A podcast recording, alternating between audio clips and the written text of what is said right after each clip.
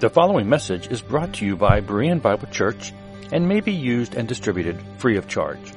For more free audio, video, and text resources, be sure to visit www.bereanbiblechurch.org. Thank you. Good morning. I want to welcome you this morning to Berean Bible Church. Uh, we're back in John and we're continuing our study of the fourth gospel. We're looking kind of working our way through chapter 10 right now, which deals with this shepherd sheep imagery.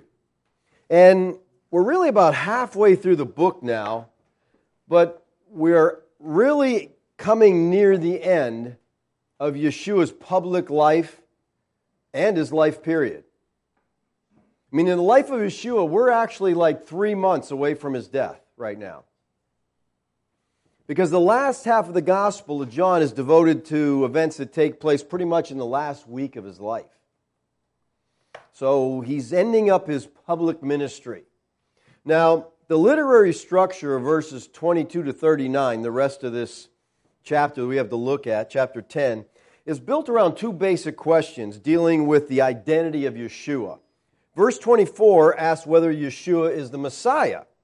And then verse 25 through 30, the section we're looking at today, contains Yeshua's response. And then in verse 33 raises the question of whether Yeshua makes himself out to be God. And then verses 34 through 38 present Yeshua's answer to that question.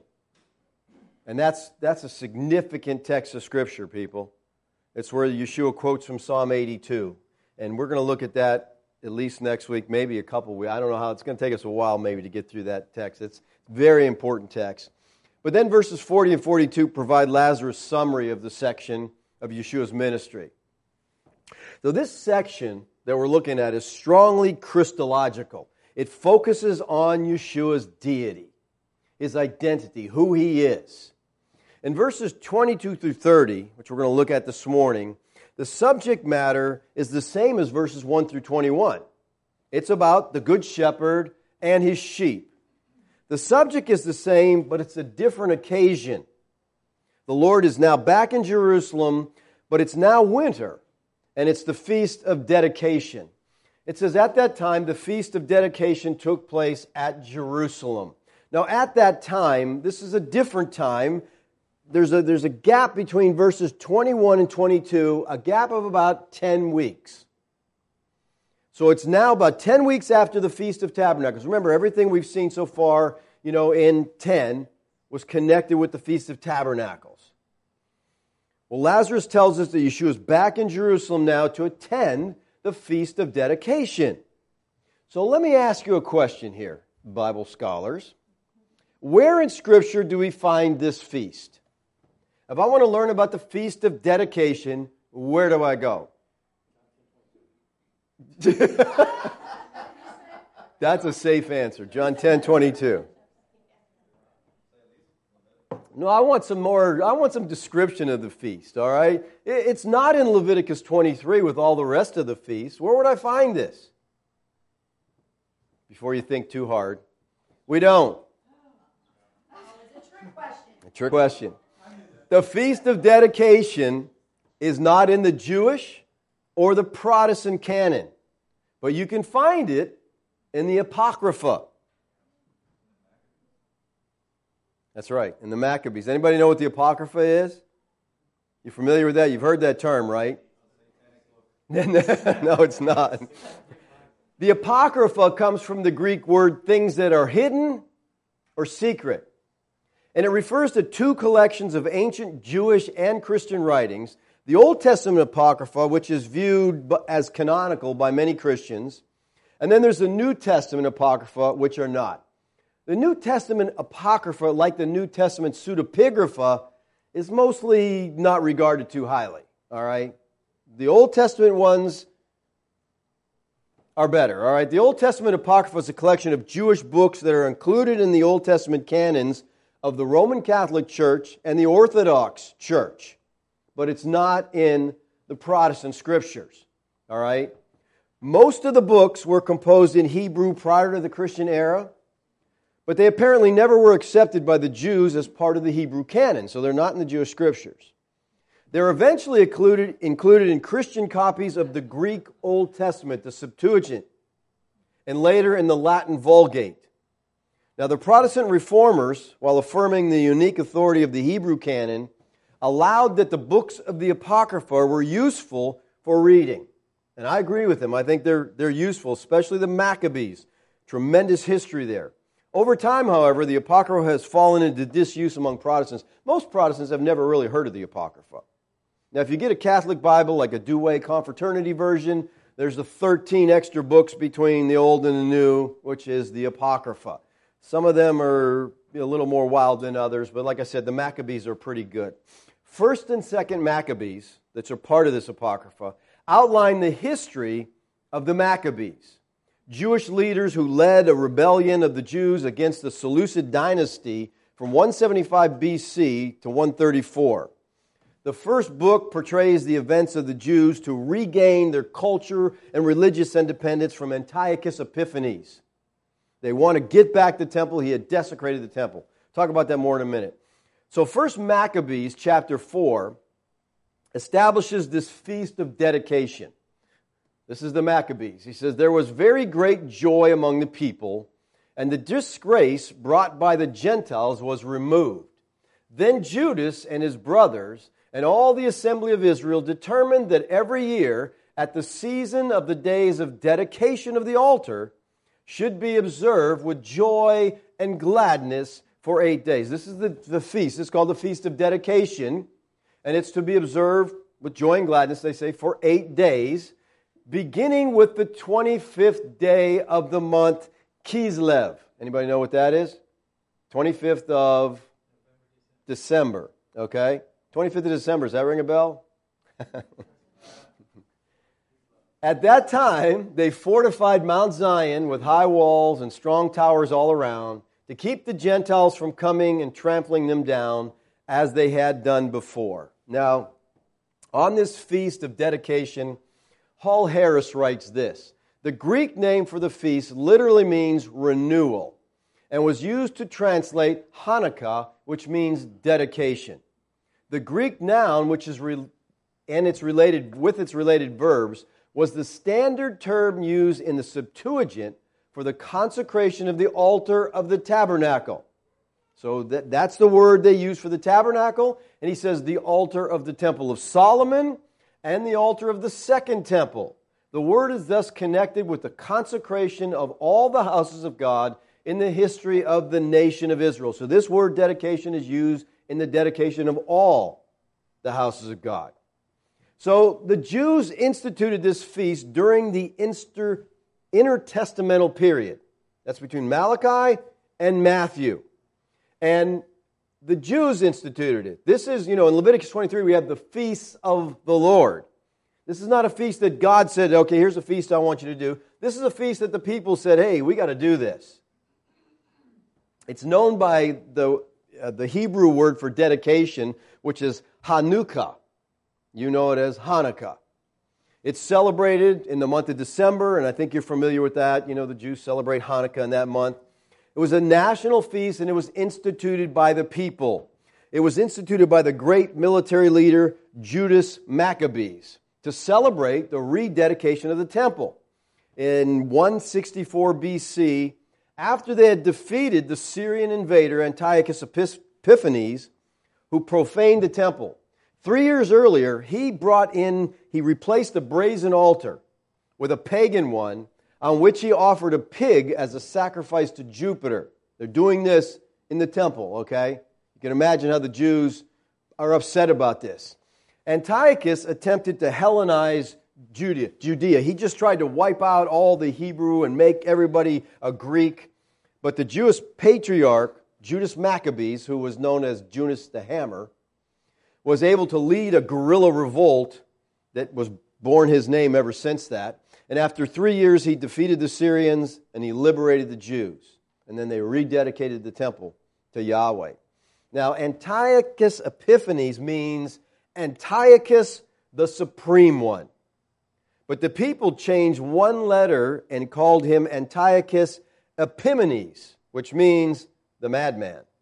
All right, so that's the, that's how they felt about him. He was definitely a crazy man. And, listen, if you want to read the Maccabees, their great history of that intertestamental period and what happened and the wars that went on then, and how you know Antiochus had taken over the temple and desecrated it, and desecrated it, and how they got it back and you know set things back right. Now, according to the Talmud, a miracle took place in the rebuilding of the altar when they're rededicating, getting the altar back together it took eight days to rebuild the altar, and during that time, one vial of consecrated olive oil that was found provided a continuous supply of oil to the golden menorah until the priest could return to the temple with more oil eight days later. So they're saying this is a miracle. We had one vial of oil, we put it in the menorah, burned for eight days. That's why the festival is an eight day festival. And it was also celebrated with lights because the menorah stayed burning for those eight days. Now, from a historical standpoint, this was the last great deliverance that the Jewish people had experienced. Remember, right now, in our text, they're under domination of Rome. All right? So this was the last great deliverance. And it came at a time when they least expected it. Josephus ends his account of the institution of the festival with the following statement. And from that time to the present, we observe this festival which we call the Festival of Lights.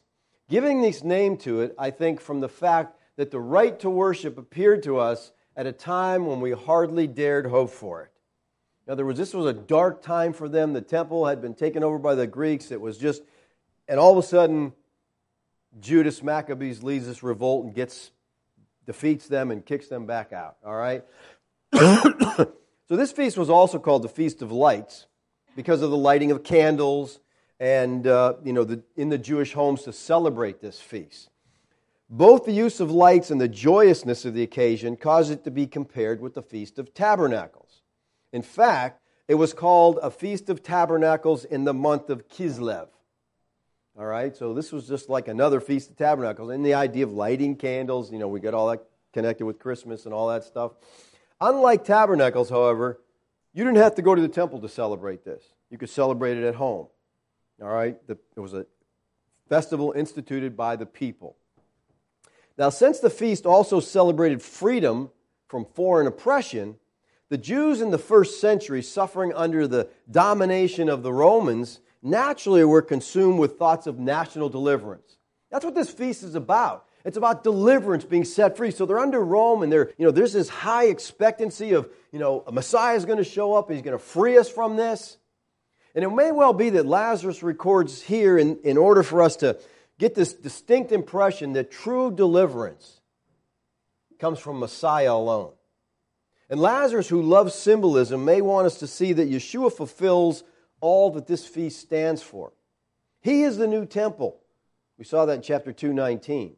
Just as God delivered his people under the Maccabees, so he delivers his people under Yeshua. So there's this messianic expectation, and they're dealing with this. And now he goes in, in the 23rd verse, he says, It was winter. And Yeshua's walking in the temple of the portico of Solomon. So it's winter now, and because it's winter, he's in the portico of Solomon. All right? And uh, he goes to the temple to teach. He's walking up and down in the portico of Solomon. And this was a colonnade on the eastern side of the court of the Gentiles in the temple complex. It was a roof structure supported on col- by columns or pillars, and would have given shelter from the winter rains and the winter winds. It was an enclosed place. So, according to the first century AD historian Josephus, the people believed that that porch was all that remained of Solomon's original temple. That's why it's called the Portico of Solomon. They believed that, you know, when, when uh, the Babylonians came in the 6th century BC and destroyed this, that they left that. So the temple was built up from that. That's the original part of Solomon's temple.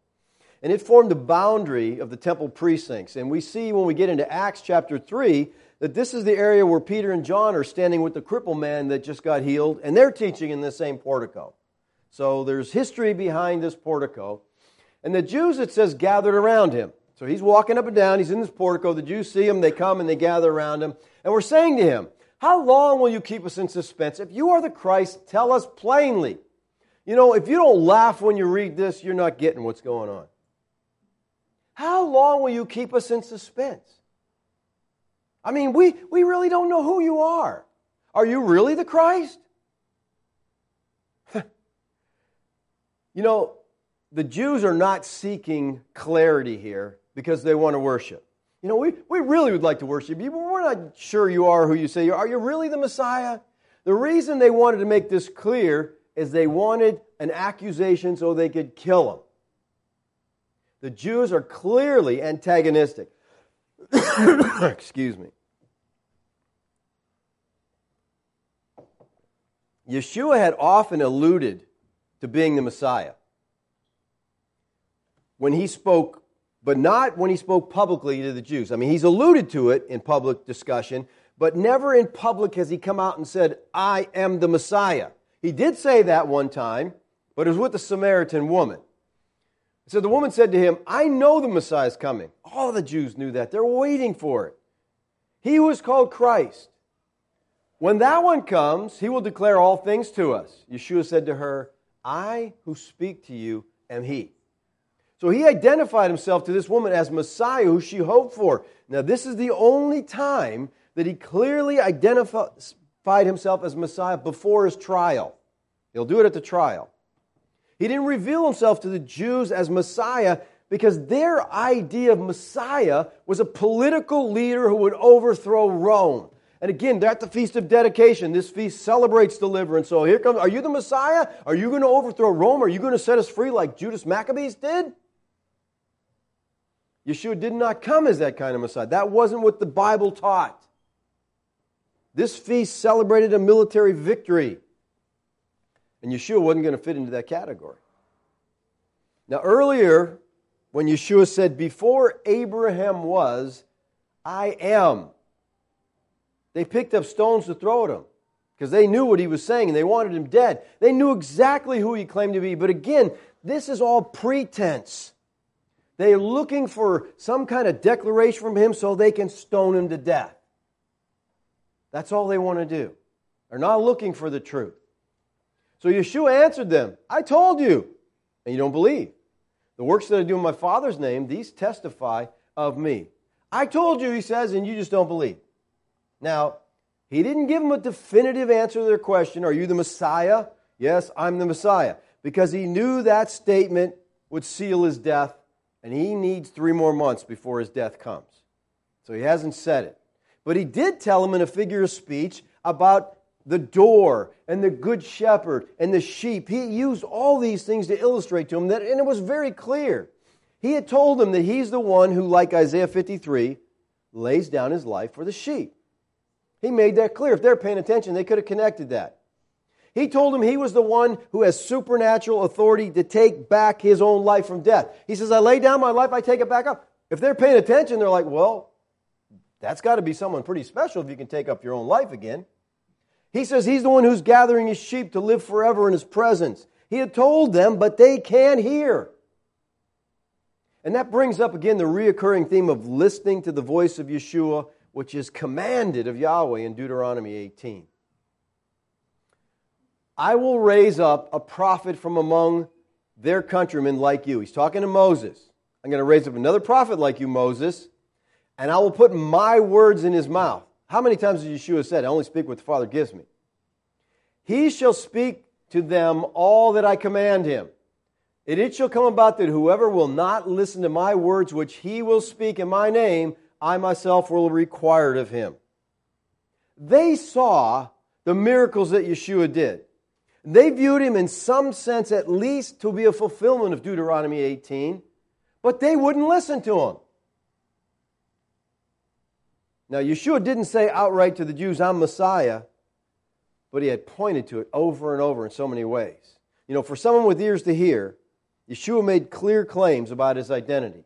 Notice what he said in John 5 17 and 18. He says, He answered them, My Father is working until now, and I myself am working. Remember, the, the issue here is he's working on the Sabbath. And so they're accusing him of breaking the Sabbath. He said, My father works on the Sabbath, and I work on the Sabbath too. And that's like, wow, they, got, they didn't like that. For this reason, therefore, the Jews were seeking all the more to kill him. What did he do wrong? It says, because not only was he breaking the Sabbath, but also was calling God his own Father, making himself equal with God. Tell us plainly, how many times did he tell them already? They understood it because they wanted to kill him before. Yeshua told them this verse is a significant verse. If you don't have this verse marked in your Bible, you need it marked in your Bible because there's a lot of religions out there that claim to love God. and this verse says they don't have a clue who God is. So that all will honor the Son even as they honor the Father. He who does not honor the Son does not honor the Father. You get that? Without Christ, you don't worship God. You don't come to God without Christ. Over and over, Yeshua claimed to be Yahweh. He does this all through this text in John 5. He insists that he is to be worshiped in the same way Yahweh is. He's to be honored, praised, adored, respected, trusted, obeyed in the same way as God the Father. And without doing that, you don't come to the Father. so if you think that Jews worship the same God we do, they don't. They don't worship any God according to Yeshua. So they either come through Christ, and that makes them Christian, or they're wrong. John 6, 38 and 39. I have come down from heaven. Well, that's interesting. How many people do that?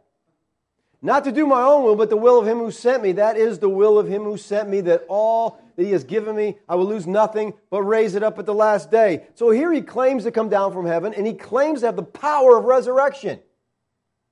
Over and over again, he made statements which made it clear he was claiming to be the Messiah. I think it's safe to say that our Lord has been more than clear in his claims. It's the blindness of the Jews that prevents them from recognizing him as Messiah. Not only had he told them who he was, he showed them. He says, The works that I do in my Father's name, these testify me. I mean, the works surely should show you who I am. Not only could the Jews not hear or understand what Yeshua was saying, they couldn't see the evidence right before them. He was continually performing miracles in their midst. And it was these miracles that caused Nicodemus, a Pharisee, to say this This man came to Yeshua by night and said to him, Rabbi, we know you have come from God. Well, Nicodemus, how do you know that? Well, he says, no one can do these signs you do unless God is with them. I mean, that's just plain common sense, people. You see people doing these kind of things he's doing, you're like, something's different about this guy. Can't put my finger on it, but something's different. I mean, he's raising the dead, he's healing the sick, he's feeding thousands of people, he's doing all these things.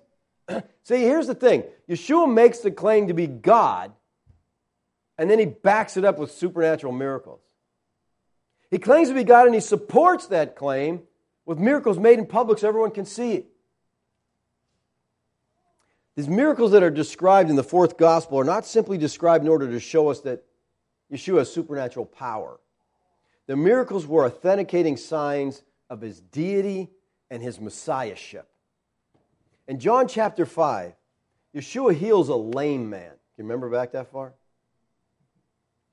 Yeshua speaks to this man, and immediately he becomes well. He'd been crippled for 38 years. Yeshua speaks, he's up, and he's totally healed. Now, here's what's interesting. Okay, you're watching, you're a Jew. As a Jew, you know the Tanakh. You read it, you read it, you read time you were 12 years old. You had been through that so many times, you had most of it memorized. Okay, so you know the Bible. So you're a Jew and you're sitting there, and along comes this guy who's saying he's a Messiah, and he just heals a lame man. And you're thinking, oh my word, Isaiah 35, 5 and 6 says the Messiah will heal the lame. They don't put it together. It's proof for all Jerusalem to see, but they miss it. We know the Bible says Messiah will heal the lame. He heals the lame. Nah, he's not Messiah. And they say to him, Tell us plainly. How plain does it get? In John chapter 9, Yeshua says, While I'm in the world, I'm the light of the world. And what's he do next? He gives sight to a blind man, a man who was blind from birth. He gives him sight. And guess what? One of the signs of coming Messiah would be that he'd open the eyes of the blind. Another coincidence. That's pretty cool, isn't it? Isaiah 29 18. On that day, the deaf will hear the words of a book, and out of their gloom and darkness, the eyes of the blind will see. And they say, Tell us plainly, are you the Christ? People, what do you want me to do for you? How more can I demonstrate to you that I am the Christ? It can't get any clearer. But people who are spiritually blind just can't see it. To you and me, it's like, that's simple, that's logic, it's common sense. They don't see it. But to those who had eyes, to those that were his sheep, they got it. Look what he says in John 2 23. Now, when he was in Jerusalem at the Passover during the feast, many believed in his name. Why? Watch. Observing the signs which you. They're seeing this stuff and they're going, oh my word, this must be Messiah, and they believe. So, why didn't these miracles cause all the Jews to believe? They knew the prophecies of Messiah. They knew that Yeshua was filling them right in front of their eyes. Why didn't they believe? Well, Yeshua gives us the answer in the next verse. He says, You do not believe, in case you're wondering, because you're not my sheep.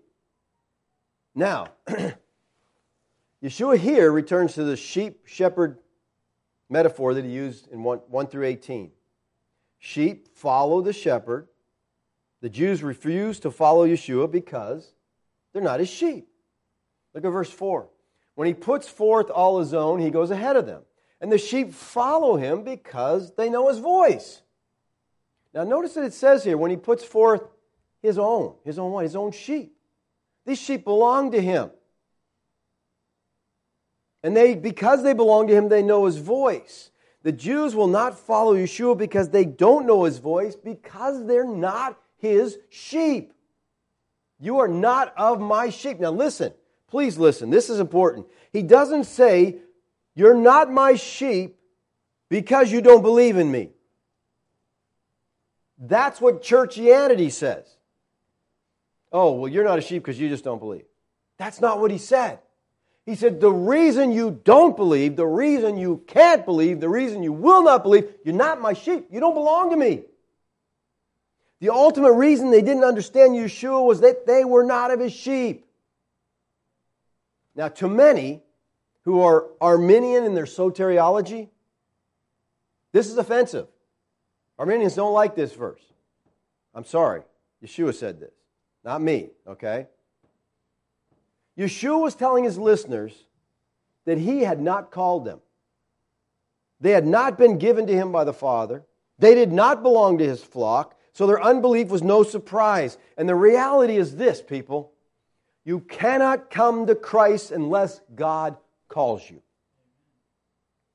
You can't do it.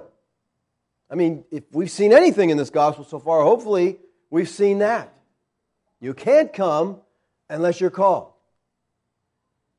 Yeshua was emphasizing their inability to believe.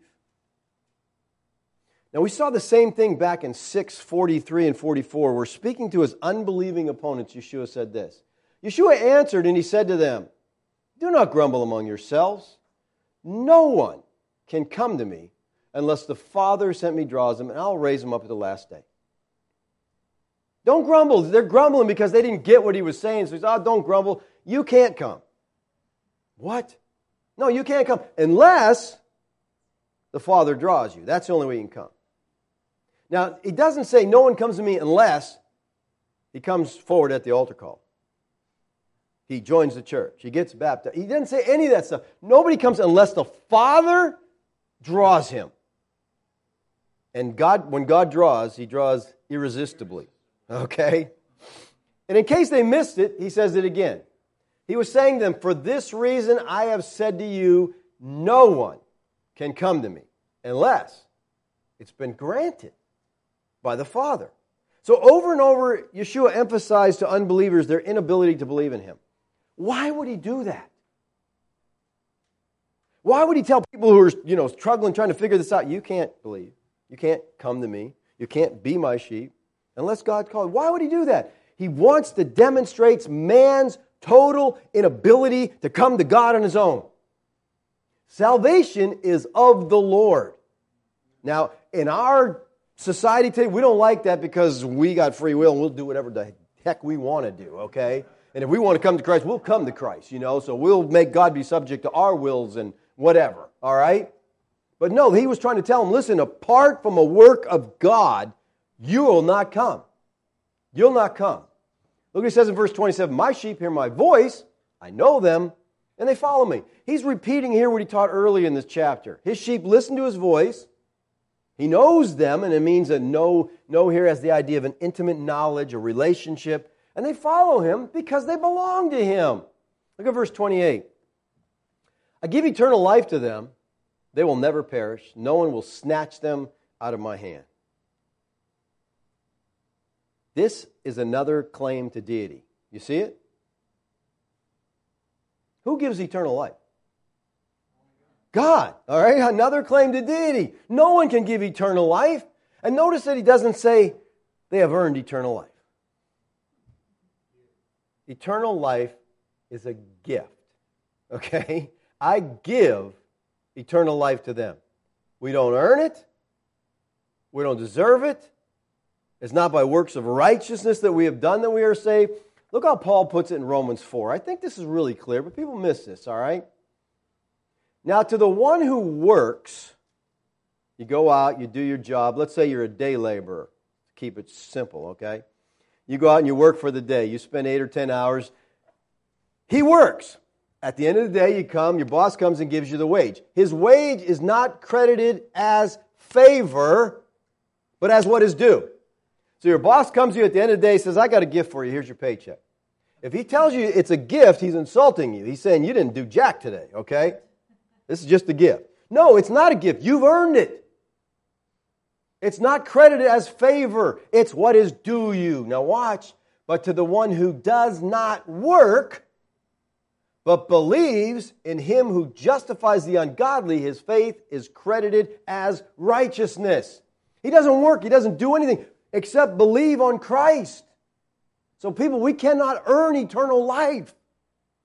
We don't deserve it. If man can in some way save himself, the death of Christ was worthless and useless. We don't need it. We don't need it. But we can't save ourselves. If Christ gives us life, what does that imply? Implies we were dead, right? We didn't have life. And he's talking in a spiritual sense here. We were spiritually dead. Think about this. It is only those who have spiritual life that can communicate with others who have spiritual life. You understand what I'm saying? You ever tried to talk to somebody who doesn't have spiritual life? They're like, it's right over there. I don't get it. I don't understand what you're saying. I don't, I, they can't get it. They don't share that bond. And you know when you run into somebody who shares that bond, who has that eternal life, there's a connection there. You get it. Because you both have life. There's a barrier between the spiritual life that we possess as a gift from Yeshua and the natural life we possess by reason of birth. And only those who are spiritual, who have been born of the Spirit, get it. I give them eternal life, and he said, they will never perish.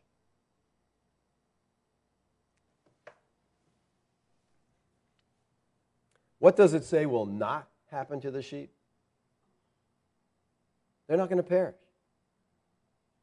Now, it doesn't say many would have this say they won't go to hell, they won't suffer forever throughout eternity. No, it says perish.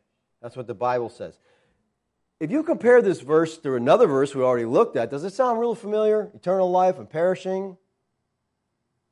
For God so loved the world that he gave his only begotten Son, that whosoever believes in him shall not perish but have everlasting life. Same thing. He's saying the same thing here. They won't perish. And you know, we went into perish in depth in that verse, so I would encourage you to go back to John 3:16 and look what we had to say about perish. The Bible talks about people perishing. It doesn't talk about people burning in hell for eternity. All right? The contrast here is perish and eternal life. Those who trust Christ, they don't perish. Now, the construction of the Greek clause here, they shall never perish, literally reads, they will indeed not ever perish.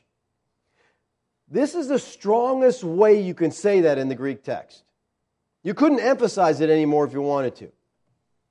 Yeshua had previously said that part of his task that the Father had given him was to preserve all those the Father gave him.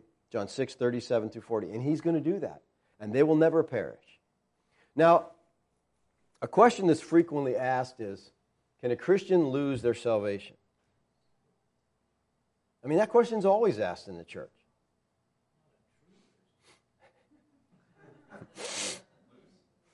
if a person receives eternal life from the Lord, all right, you get eternal life. So I'm a Christian, so can a Christian lose their salvation? And then if they lost it, at some point, Yeshua could not have said they will never perish. But he says if you get eternal life, you won't perish. So I would say that no. If you got it, you can't lose it. Of course, you can think you have it, pretend you have it, not really have it, but if you got it, you got it. Listen, eternal life, by definition, lasts a long, long time. Okay? Eternal. It's not temporary. It's not, there's not a 5, 10, 15 year plan. There's only one plan, and that's eternal. And when you believe, you get it. Luther once said this If we perish, Christ perishes with us. Do you understand that statement? It is impossible for sheep to ever perish. Christ said we wouldn't. So if we perish, he perishes. I've said before, you have as much chance of losing your salvation as Christ has of getting kicked out of the Trinity. No chance. You're secure. Our eternal salvation rests in God's decree. We live forever because God chose us to live forever. Our ultimate security rests with the shepherd. No one, he says, will snatch them out of my hand. Over and over, Yeshua has asserted his deity. He is the sovereign Lord of the universe, and his sheep are safe in his hand. My Father who has given them me is greater than all. No one's able to snatch them out of my Father's hand. How does anyone get to be one of Yeshua's sheep? He says, The Father who has given them to me. We've been over this, all right? The Father gives the sheep to the Son. He said the same thing in 637 All that the Father gives me will come to me. He says it again in 639 This is the will of him who sent me, that all he has given me, I lose how many? Nothing. You don't lose any. In his high priestly prayer in John 17, Yeshua repeatedly refers to those whom the Father has given him. Now let's look at this phrase for a second. My Father who has given them, so the Father is the one who gave the sheep to Yeshua, is greater than all. Now, this opening phrase has several different readings and different Greek manuscripts. All right, we have a lot, we don't have any original ma- manuscripts. Everybody understand that? We don't have any original writings that the Apostle Paul wrote or anybody else wrote. We don't have them. We have a lot of Greek manuscripts.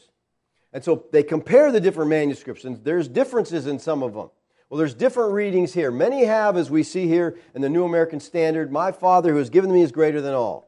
But several older manuscripts, and the older the manuscript are, they kind of feel it's more reliable because later it would get changed, not earlier. The older manuscripts say this That which my Father has given me is greater than all. You see the difference there? That's a big difference, isn't it?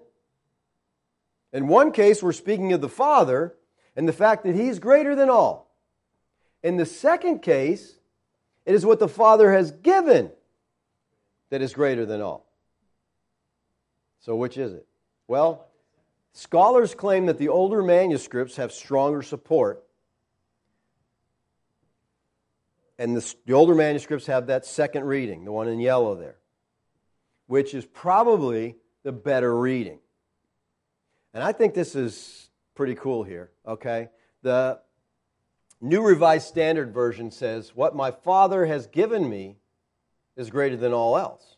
Today's English version says, What my Father has given me is greater than everything.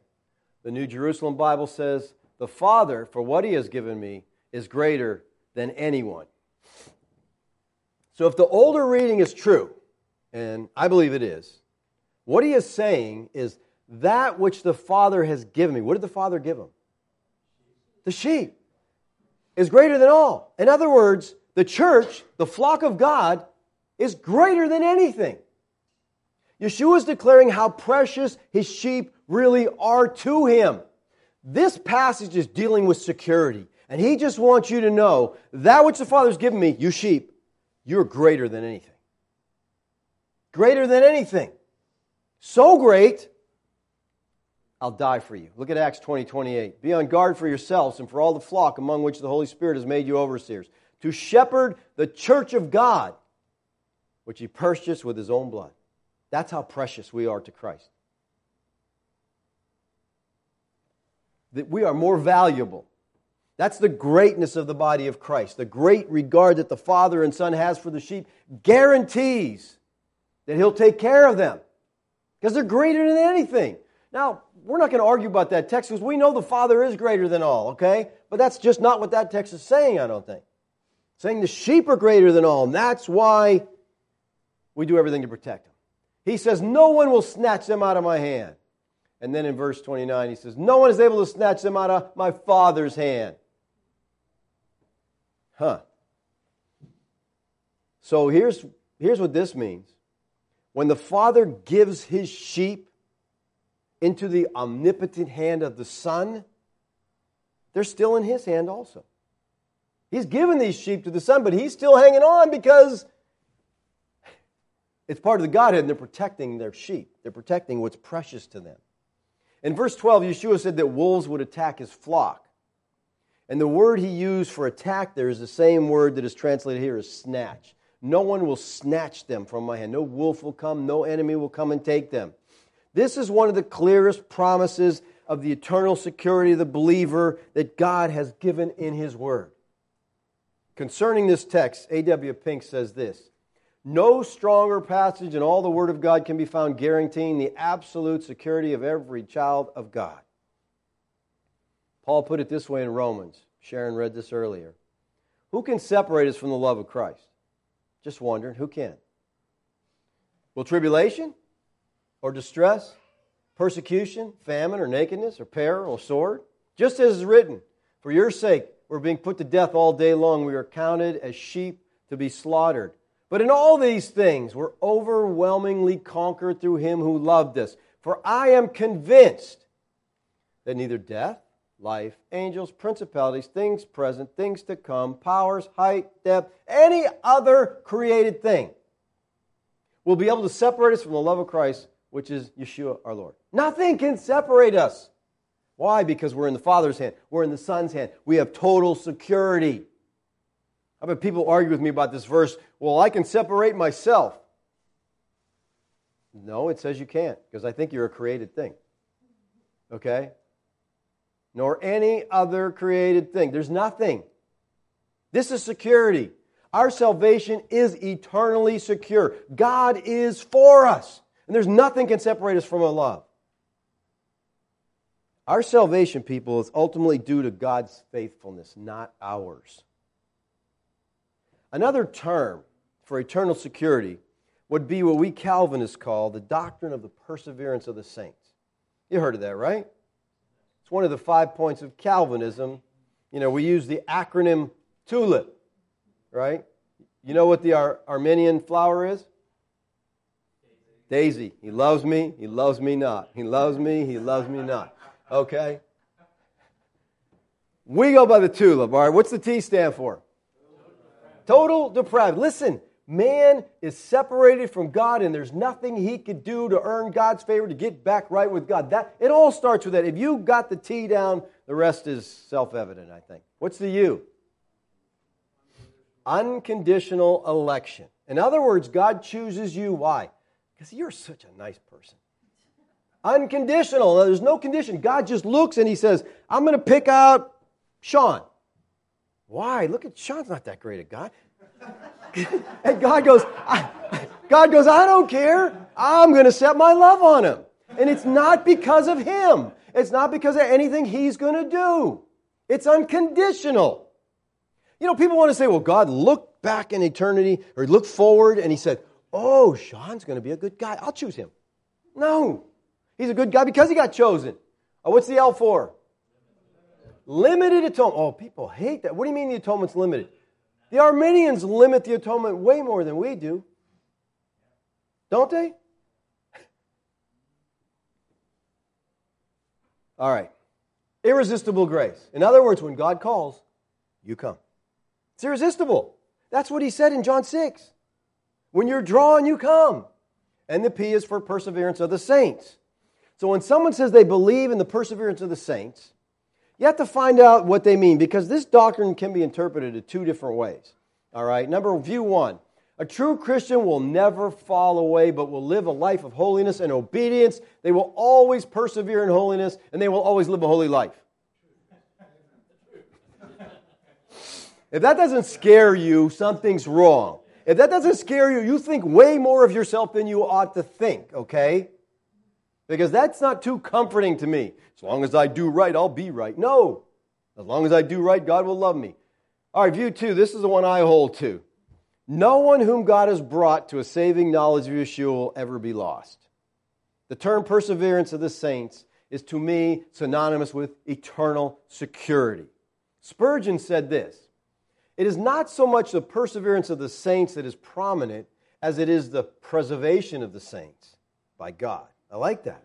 God keeps us. It's about Him. All right, so no one's going to snatch them out of my hand. No one's able to snatch them out of my father's hand. That's security. Now listen, the major, the majority of churchgoers do not understand that salvation is not based on what we do, but on what Christ did. People don't get that. They think that their relationship with God is based on their performance. They think that as long as they live right, that God will not condemn them. That is a works system. And to attempt to live the Christian life by works is to live under constant guilt and condemnation because you'll never live up to it. But to understand that salvation is by grace through faith and that we are absolutely secure because of what Christ done will bring peace to your heart. I don't need to go to bed at night saying, Did I, let me see, what did I mess up today? Am I still saved? Oh, I know I'm still saved. Let me say this if you think a person can lose their salvation, then you do not understand salvation. I don't say that to be mean. I'm not trying to, you know, pick a fight or be ornery. I just believe this with all my heart. If you think a person can lose it, you don't understand it.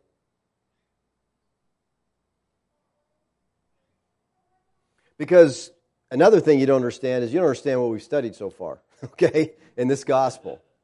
Because Yeshua makes it clear over and over that salvation and security of the sheep are not a result of the sheep's efforts, but the, rather the sovereign will and working of the shepherd. First of all, our salvation is dependent upon the choice of the Father in eternity past. That's where it starts. In eternity past, Ephesians 1. God chose, before the foundation of the, He chose people for Himself.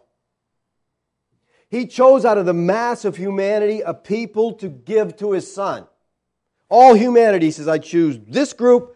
I'm going to give them to my son as a love gift. The only ones who believe the son are the ones the father gave to the son.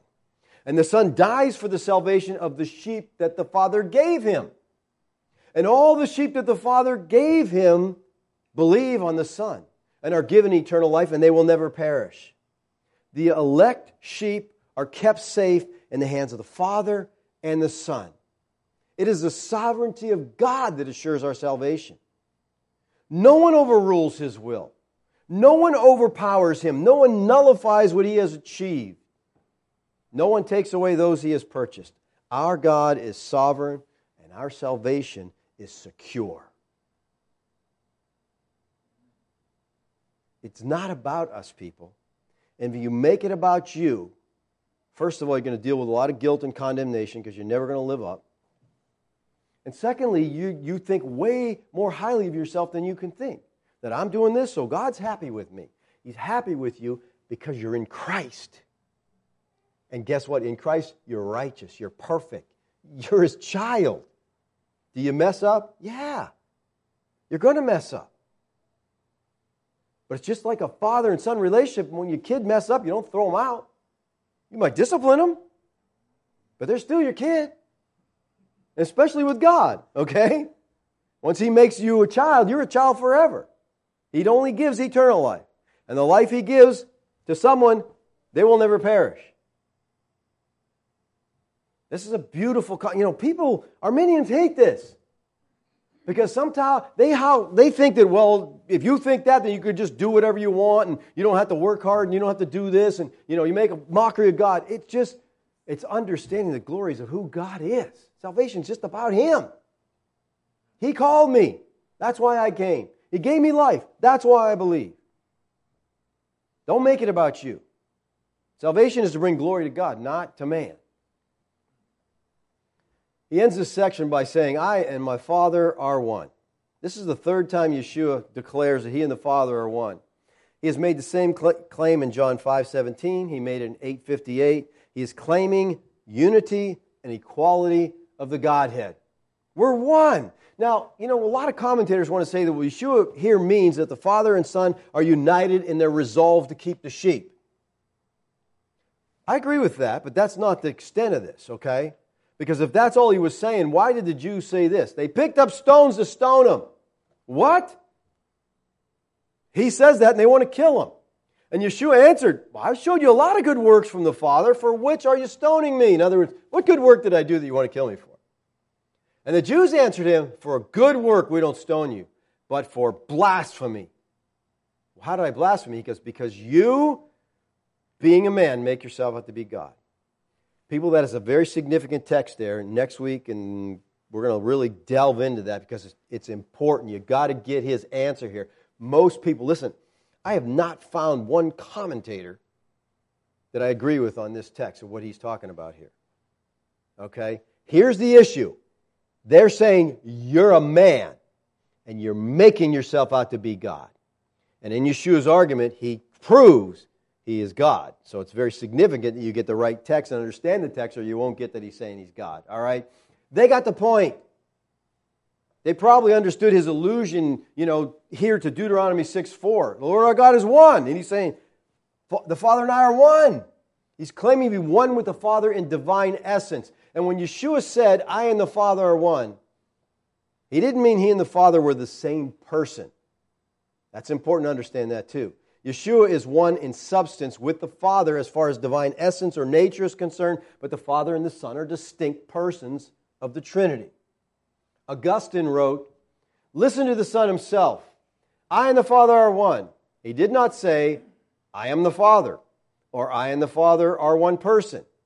But when he says, I and the Father are one, notice the two words, we are and one. For if they are one, then they are not diverse. If we are, then there is both a father and a son. Now, the Jews asked for a sign, you know, tell us plainly. It was only because of their blindness that they even said this. They had so much evidence of his messiahship. But they say, if you're the Christ, tell us plainly. And he says, I'm the Father one. Get that. He gave them far more than they asked for. He gave them a claim to deity. And the Father are one. Now, the Jews understood this as a claim to deity. That's why they said, You being a man, make yourself to be God. They saw him only as a man. Really? How is that possible? How do men raise the dead? How do men give blind men a sight? How do they give a man who's been crippled 38 years to get up and walk and he jumps up and walks? Have you ever seen that? And they don't get it? How is it possible? After all that he's done, they don't understand that he's claiming to be God. Now, next week, we'll look at Yeshua's defense in being called God. And he, for his defense, he quotes Psalm 82, verse 6. So look at that and see if you get how that's his defense. And we'll talk about that next week. Let's pray. Father, I thank you this morning for your word. Lord, I thank you of the clarity in the scriptures that your sheep are your sheep forever. Your sheep are only your sheep because the Father has given them to you in a sovereign act. Lord, I thank you for the truth of the gospel. It brings joy to our hearts, it brings freedom to our lives. Thank you, Lord, for your love for us. Lord, I pray that as we contemplate your great eternal love for us, that it would motivate us as your children to live a holy and righteous life out of a heart of gratitude for all that you have done for us. Amen.